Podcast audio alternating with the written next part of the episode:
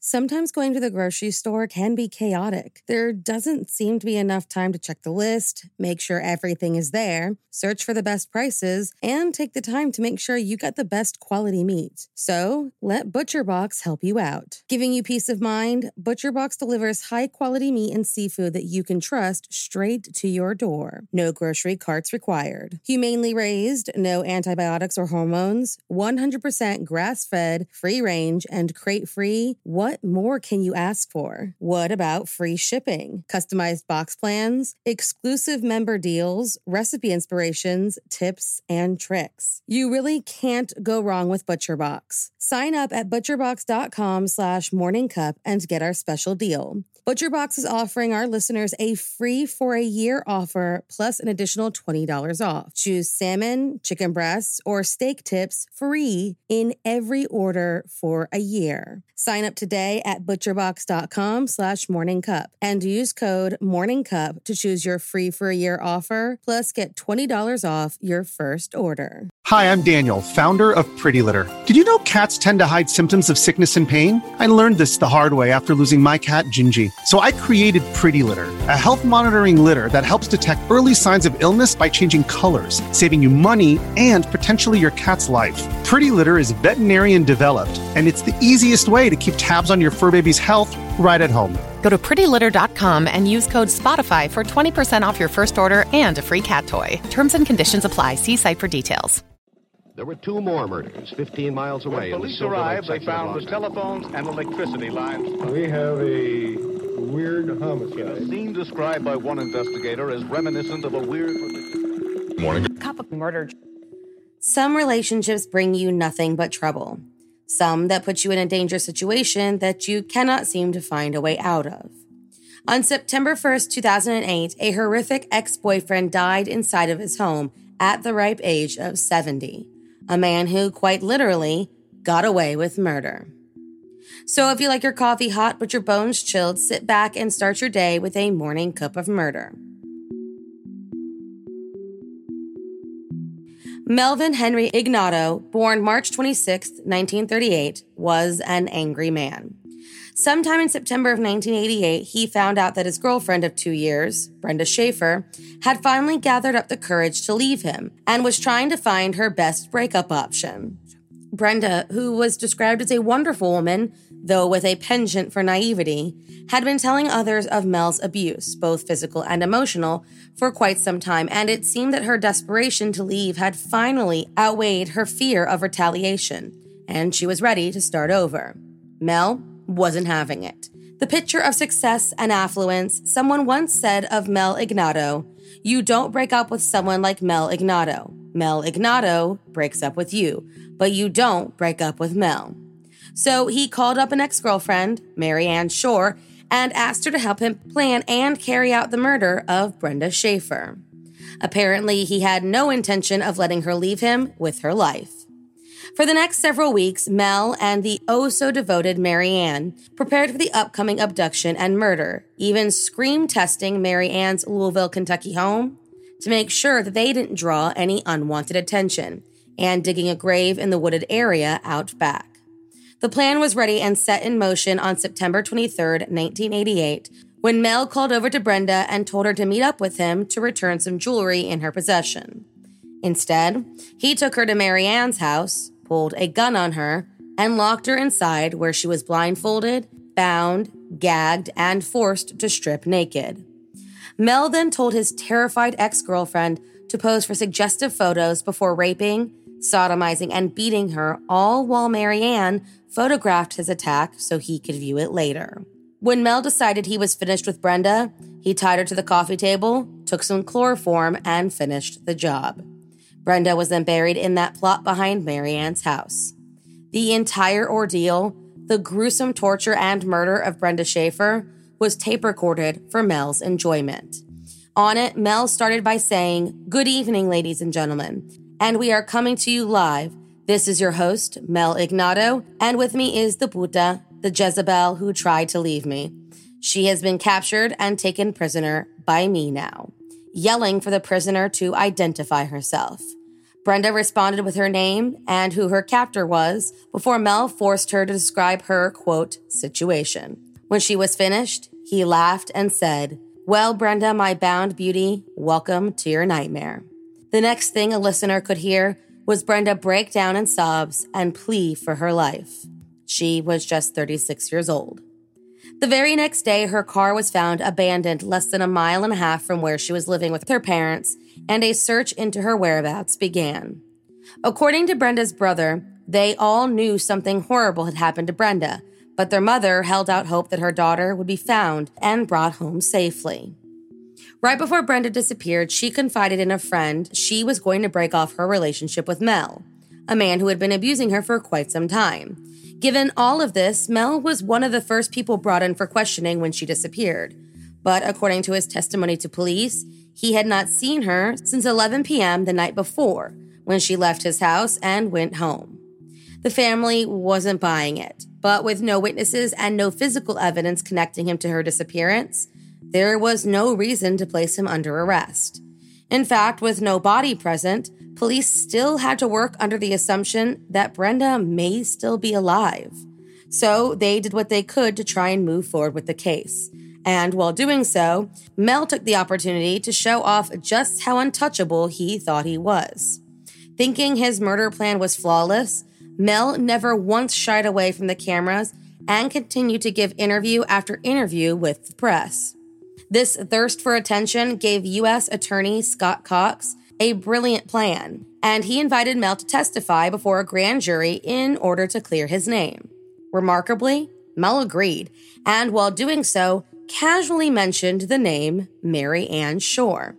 With this new piece to this complicated puzzle, police located Mary Ann and called her to testify before a grand jury as well. When asked about Brenda Schaefer, she said that she had only met her once. But when asked how Brenda looked, she asked the person questioning her, You mean the last time I saw her? When they pointed out the discrepancy in her testimony, Mary Ann got up and fled the jury room. Realizing she was the key to their answers, police interviewed Mary Ann and she finally broke down, confessing to helping plan the murder and taking photos as Mel tortured Brenda Schaefer. She then led them to the gravesite, and on January 10th, 1989, her body was exhumed.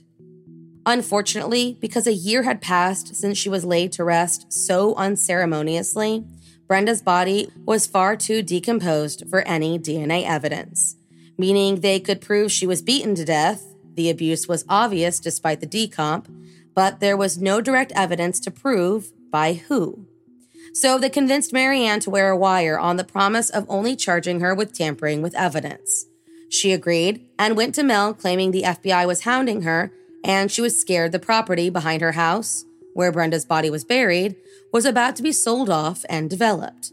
Mel, unaware he was being recorded, began berating her for letting the FBI scare her and said he didn't care about the property issue because, quote, that place we dug is not shallow. With that statement, police had enough to charge Mel Ignatow with murder in 1991, and the trial was set to take place in Kenton County far from Louisville and its media. Given how important the recording was to the case, it was played for jurors in full.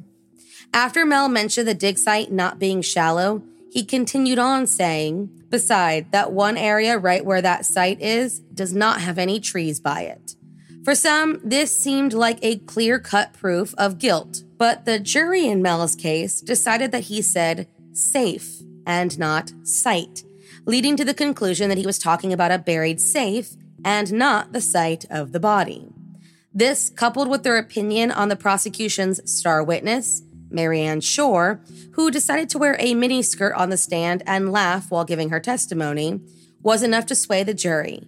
And when the defense posited that it was Mary Ann who killed Brenda, not Mel, they began to believe him.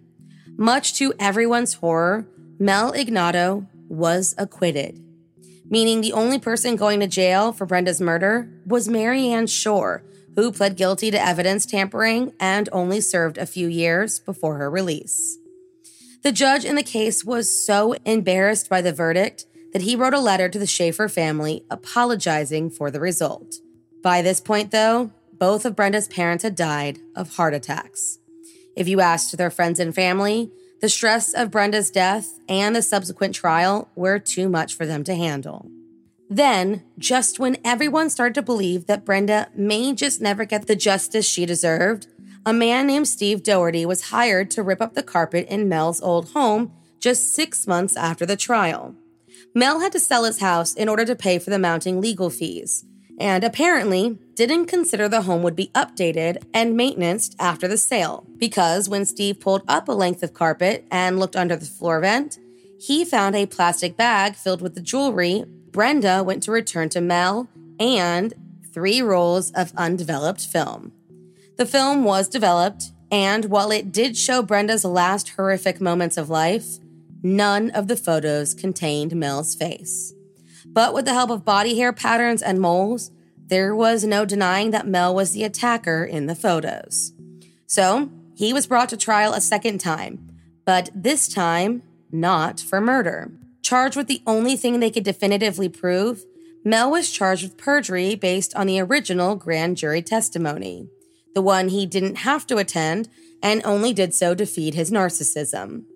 And it was during that trial that he shocked everyone by admitting to murdering Brenda Schaefer back in September of 1998. He did so knowing he could never be tried for the murder due to double jeopardy, and calmly looked at Brenda's brothers in the courtroom and said that, though he did kill her, she died peacefully. He was sentenced to eight years for perjury, of which he only served five. He was later charged for perjury yet again for a testimony made against Brenda's employer, given nine more years, but released a second time in December of 2006. Now a free man, Mel Ignatow moved back to Louisville and lived in a home just four miles from where he murdered Brenda Schaefer. On September 1st, 2008, Mel Ignatow was found dead inside of his home at the age of 70. An autopsy done determined his cause of death was bleeding to death from a laceration suffered after an accidental fall. The neighbor who found him said, It just looked like he had fell. Mel Ignatow, the most hated man in Louisville, died a free but guilty man. A man who got away with murder and inspired the book Double Jeopardy. Thank you for joining me in my morning cup of murder. Please join me again tomorrow to hear what terrible thing happened on September 2nd. Don't forget to rate and subscribe and let me know how you like it. If you want to help support the podcast, there's always Patreon or just sharing it with your true crime obsessed friends. And remember, stay safe. For the ones who work hard to ensure their crew can always go the extra mile, and the ones who get in early so everyone can go home on time, there's Grainger, offering professional grade supplies backed by product experts so you can quickly and easily find what you need. Plus, you can count on access to a committed team ready to go the extra mile for you. Call, clickgrainger.com, or just stop by. Grainger, for the ones who get it done.